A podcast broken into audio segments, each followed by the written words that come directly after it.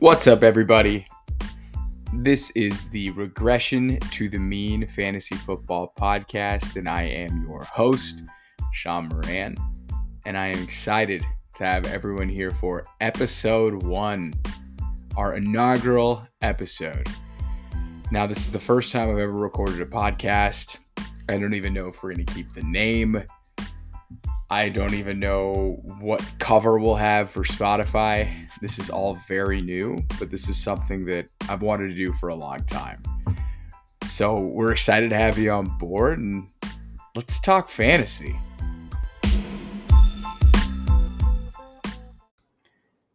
And now, a quick word from our sponsors. Yeah, I'm just fucking with you. We have no sponsors, um, but I'm really excited here today to talk about a topic that I think we're all thinking about. Who realistically could be the running back one this season? And really, the inspiration for this episode comes from a tweet from Alex Caruso, not the Hooper, the uh, fantasy analyst. And Alex says that each of the last nine players to be R B one overall were twenty-five years old or younger. Each of the last six players to be the R B one overall were drafted inside the top twelve at their position.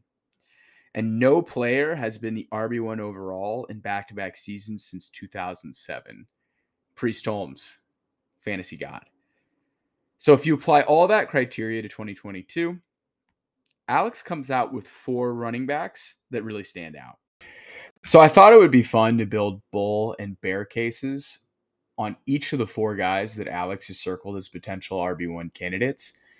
And I went above and outside of the criteria that Alex has circled. And I found four other running backs that I think could pop and finish as the R B one in twenty twenty-two. Now, before diving in, why are we doing this exercise? Because having the running back one in fantasy is the ultimate flex. It is the ultimate trump card to your friends every Sunday. You are shooting lightning bolts out of the tip of your penis. Imagine Jonathan Taylor ripping off another eighty-yard touchdown run. That could be you. Now, it's hard to find the R B one, but that's what we're going to try and do on today's episode. So let's dive in. I think it'd be appropriate to start off with one of the biggest lightning rod players in twenty twenty-two in fantasy with Najee Harris. So let's build a bull case. In twenty twenty-one, Najee Harris led the entire N F L in touches with three hundred seven rushing attempts and ninety-four targets. Under Mike Tomlin, the Steelers have a history of riding with one guy, and there's very little evidence that they will go away from that in twenty twenty-two. Out of forty-three running backs, Najee Harris had the least amount of yards rushed before contact, zero point nine three yards, and he was still able to finish as R B four playing behind a terrible offensive line.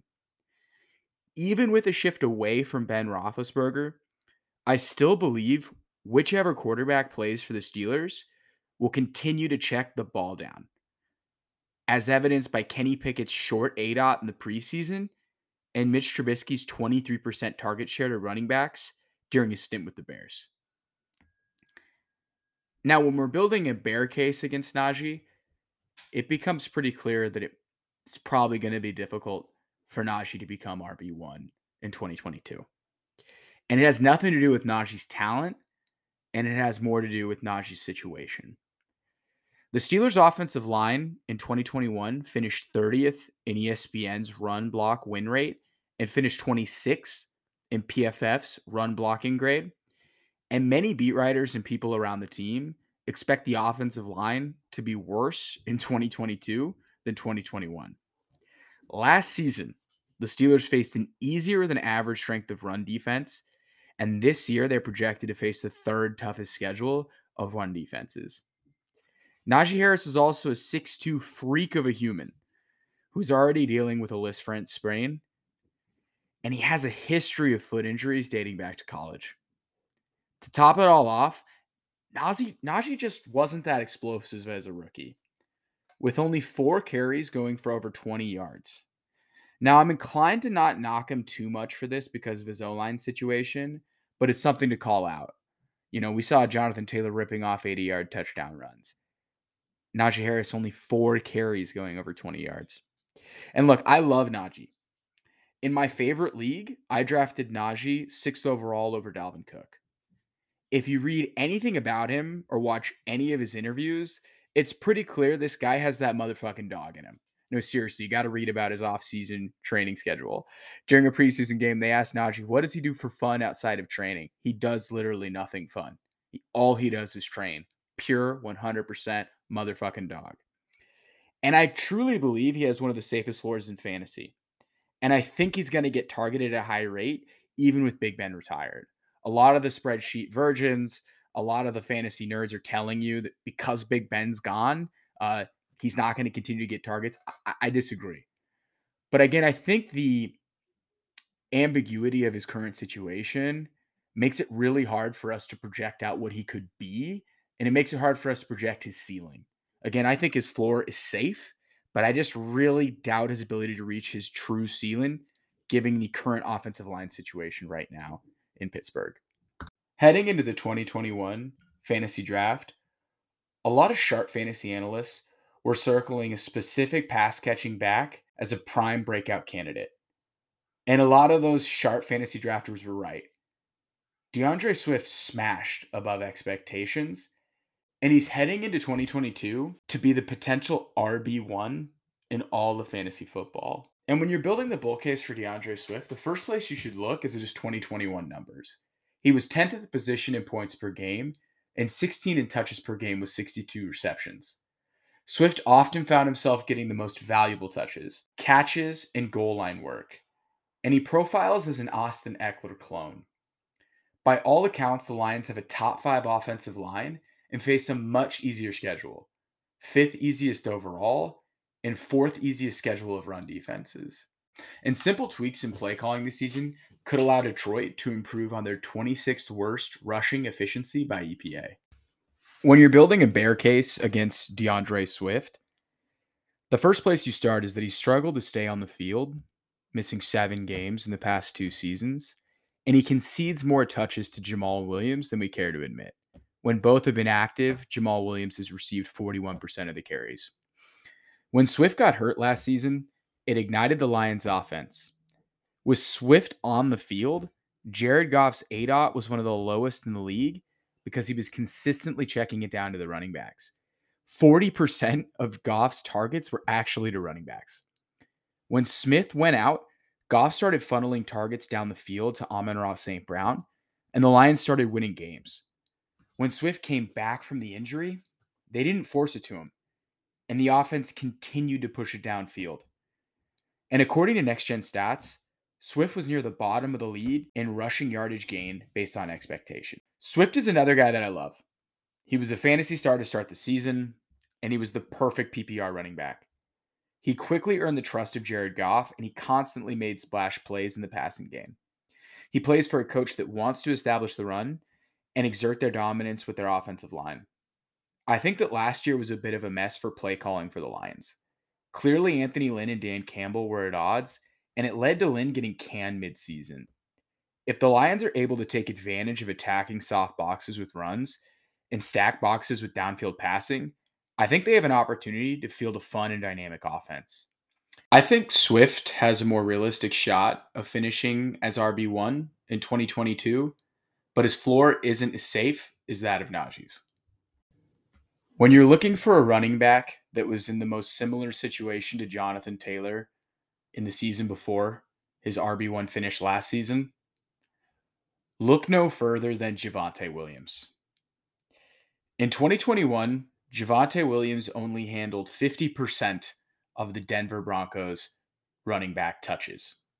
In the one game in which he started and received over twenty touches, he turned that into one hundred seventy-eight yards and a touchdown. Williams ranked second in the league in missed tackles forced with sixty-three, behind only Jonathan Taylor, despite having one hundred twenty-nine fewer carries. Williams averaged two point two yards per carry when contacted in the backfield, the league's sixth highest mark. And positive regression is coming for Williams too, as his two hundred touches should have yielded seven touchdowns. It's hard to underestimate how dominant Williams could be if this touch distribution shifted, say, from fifty percent to sixty-five, seventy percent. I cannot explain to you how bad the Pat Shurmur Drew Lock combo was in twenty twenty-one. Drew Lock was one of the worst Q Bs in football, and Shurmur was an absolute donkey. The shift to Russ and Hackett will pay huge dividends to the offense as a whole. No one in twenty twenty-two has arrows pointed up as high as Javonte Williams possibly could. But that's pretty optimistic. And the bear case against Javonte is pretty compelling, because even though Javonte was elusive and he was creating offense out of nowhere, twenty-eight-year-old Melvin Gordon was the more consistent back in twenty twenty-one. He made the right reads, was excellent in pass pro, and earned his playing time. He was flat out more consistent than Javonte. And that was proved by bringing him back this season, even though if they waited a while in free agency and they only gave him one million dollars. Them bringing him back should give us a bit of pause. Reports out of Broncos camp indicate that it could be more of a timeshare than we're willing to accept. You know, some beat writers are saying sixty forty.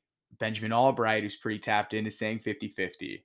Even coach Nathaniel Hackett came out and said that he wants to give each back a pitch count. So all of that should be giving us a bit of pause.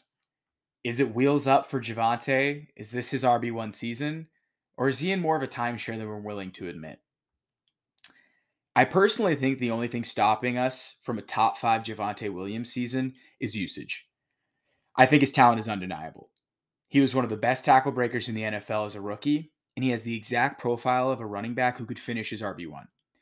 Gordon was more consistent and at times better in twenty twenty-one, but he's being paid backup running back money in twenty twenty-two, and has even admitted to the coaching staff wants Javonte to be the guy.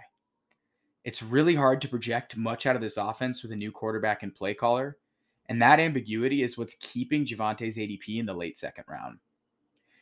I personally think it's only a matter of time before Javonte takes a sixty percent share of the Broncos' backfield, and I think fantasy managers who are willing to roll the dice and get aggressive taking Williams will be rewarded. Fool me once, shame on you. Fool me twice, you won't get fooled again. Thank you, President Bush, for such inspiring words. And that quote makes me think about our last, most likely R B one, Saquon Barkley. And when we're building a bull case for Saquon Barkley, it's it's probably the most compelling out of the four. Saquon is twenty-six years old. He has zero competition for touches. He is on the field for pretty much every single type of play. And he is by far and away the best offensive player for the Giants. I don't even think it's close. Last season, Saquon Barkley started the season slow, coming off his A C L surgery, but was actually starting to gain some steam by week four, posting a one twenty-six two-touchdown stat line before a freak ankle injury pretty much torpedoed his season. He would then be sidelined for the following six weeks, and when he returned, he returned a shell of himself in a decrepit Giants offense. Saquon is going from the worst offensive coordinator in football, looking at you, Jason Garrett and Joe Judge, to one of the league's best in Brian Dable. The Giants have also made substantial upgrades to their offensive line. If Saquon is going to regain his twenty eighteen form, this appears to be his best shot at doing so. Now, when you're looking to build the bear case against Saquon, that one's just as easy to build as the bull. Saquon has missed eighteen games the past two seasons, and has only gained nine hundred fifty yards and four touchdowns over that stretch. He has burned fantasy managers for the past two years, and he was injured and inconsistent in twenty nineteen, you know, even before he tore his A C L and after his R B one season. The Giants also suck. Daniel Jones is their Q B. At best, their wide receiver core is a question mark, and the team has scored the least amount of touchdowns of any team in football the past two seasons. They defied regression. They're so bad, they defied positive regressions in touchdowns last season. This team stinks. And really, drafting any key player in the top two rounds on your fantasy team that plays on a bad team is going to give fantasy managers pause.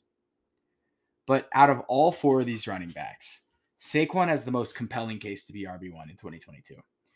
I think we can throw last year out because of injury, coaching, and it being the first year coming off his A C L injury. The Giants have a successful play caller in place. They've upgraded their offensive line, and now they face the N F L's easiest strength of schedule. Saquon was a fantasy superstar in twenty eighteen, and he already has a one R B one finish on his resume. He's explosive, plays on all three downs, and like I said earlier, by far and away the best Giant offensive player. He's playing on his fifth-year option, and he's probably pretty motivated to get a multi-year contract next season. He's still only twenty-five years old and is finally healthy for the first time in two years, and the reports out of training camp have been positive. Saquon is a risky bet with his injury history, but we can't predict injuries.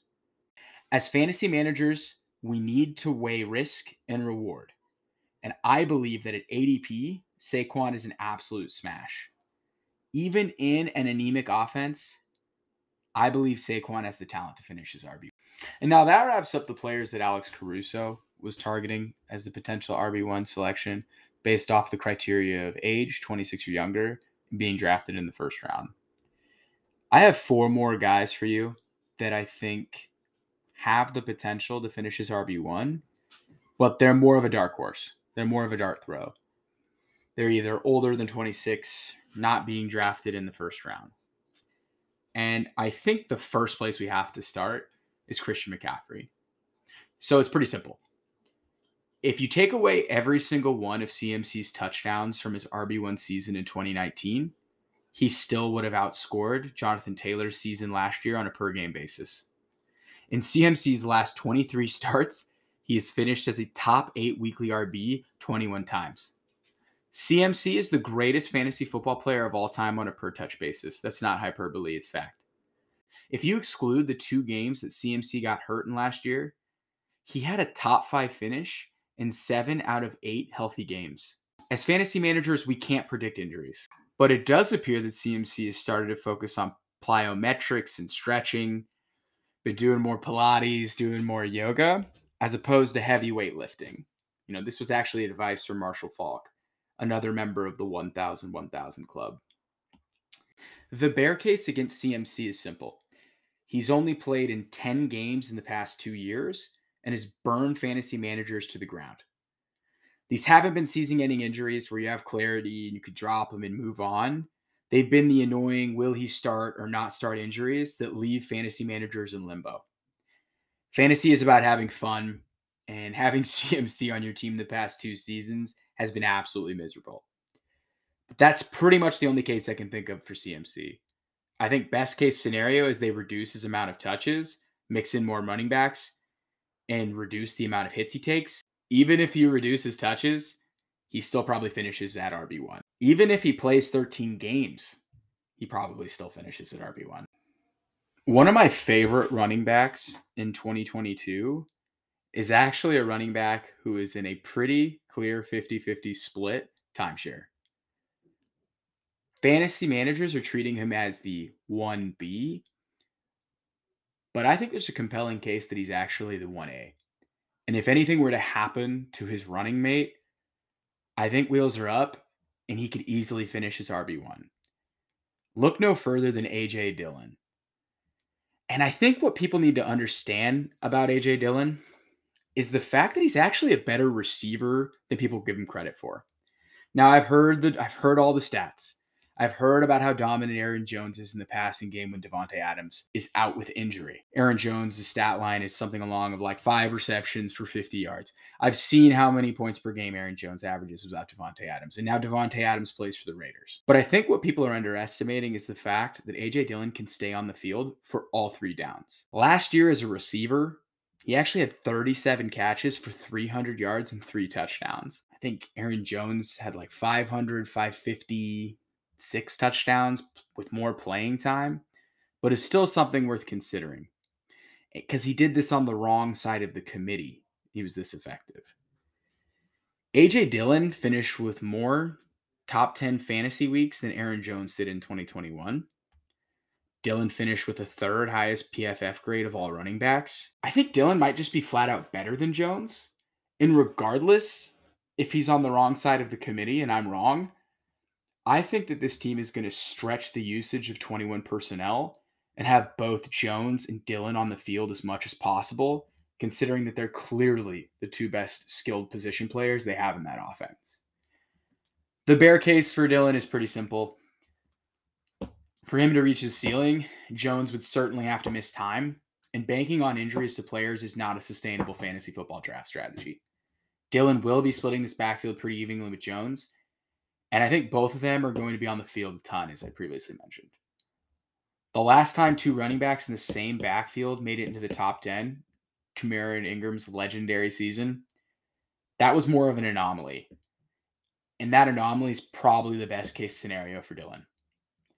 Jones caps Dillon's ceiling, but don't sleep on Dillon. Because again, if anything were to happen to Jones, it'd be wheels up. I can't think of a more mysterious running back in twenty twenty-two than Jacksonville's Travis Etienne. The bull case for Travis Etienne is almost pure speculation, but it's too sexy to ignore. He projects to have a starter-level workload with James Robinson coming off a December Achilles injury. His new head coach, Doug Peterson, has a long history of bringing the best out of running backs. The shower narrative is in full force with Etienne being college teammates with Trevor Lawrence. And the guy has been compared to Jamal Charles. Jamal fucking Charles. There are real question marks about J-Rob this year, even though he'll be ready to go by week one. There's basically zero history of running backs coming from coming back off Achilles injuries and returning to their previous form. Even if J-Rob can ramp back up, it appears that this is Etienne's backfield to start the season. And if he proves to be explosive and dynamic as his training camp buzz has been, he might just be the guy. Okay, okay. Now that projection's over, let's come back to reality. Fantasy managers continue to bet against James Robinson, and time and time again, they continue to lose. Etienne himself is coming off a season-ending injury and hasn't even taken a snap in the N F L. Even though every talent evaluator has penciled him as an elite pass catcher, none of the advanced stats point to this guy being on an Alvin Kamara or Austin Ekeler-like level of a pass catcher. This is pure projection and is rooted in pure speculation. He is the exact type of role that projects to fantasy stardom, but we just don't know much about this offense and what his role next to Robinson will look like. And you know I couldn't go a full twenty minutes without talking about my beloved Tony Pollard. I know, I know. Us Tony P truthers need to look ourselves in the mirror. This is Zeke's backfield, but come on. If you have two functioning eyes, it's pretty clear that Tony P is a more dynamic and explosive player at this point. And the, he passes more than the eye test. Look at the numbers. When Pollard was on the field, the Cowboys averaged six point nine yards per play. That would have been the highest in the N F L over the season. And he was targeted thirty-nine percent of the time when he was lined up out wide, which was by far the most of any running back. In the only game of his career that he started for Zeke, he finished as an R B one. week eleven of twenty twenty.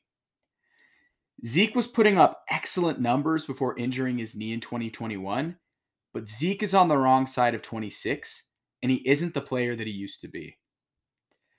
And with that being said, Jerry Jones has even came out and said, this team goes where Zeke goes.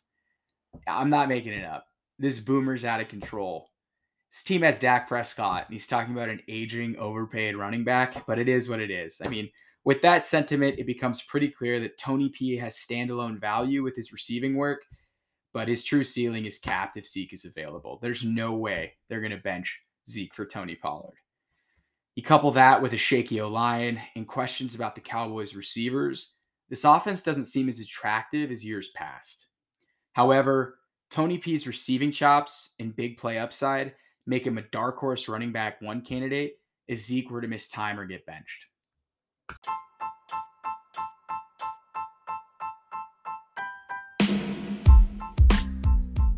And that's a wrap for episode one of the Regression to the Mean podcast. Again, I'm your host, Sean Moran. I hope you had a great time listening in today. I sure had a great time making this content here for you today. Now, again, this is a new project. I'm dipping my toes into podcasting. This is something I've wanted to do for a long time. And I don't know how this is going to work. I'm shooting to drop one to two episodes per week. I'm love to cover, you know, excruciating lineup decisions that we're looking to make weekly, some of the best waiver wire targets, um, some of the biggest wins, some of the biggest performances weekly, maybe even do recaps from Red Zone Sundays. It would even be awesome to have some of the worst beats in some of the fantasy leagues that I'm in and have someone who lost on a missed field goal come on the pod and uh, kind of let their emotions out. Again, I would love to have guests on the podcast. I would love for someone to give me their takes. I'd love for someone to tell me I'm wrong. But uh, until next time, thank you for tuning in.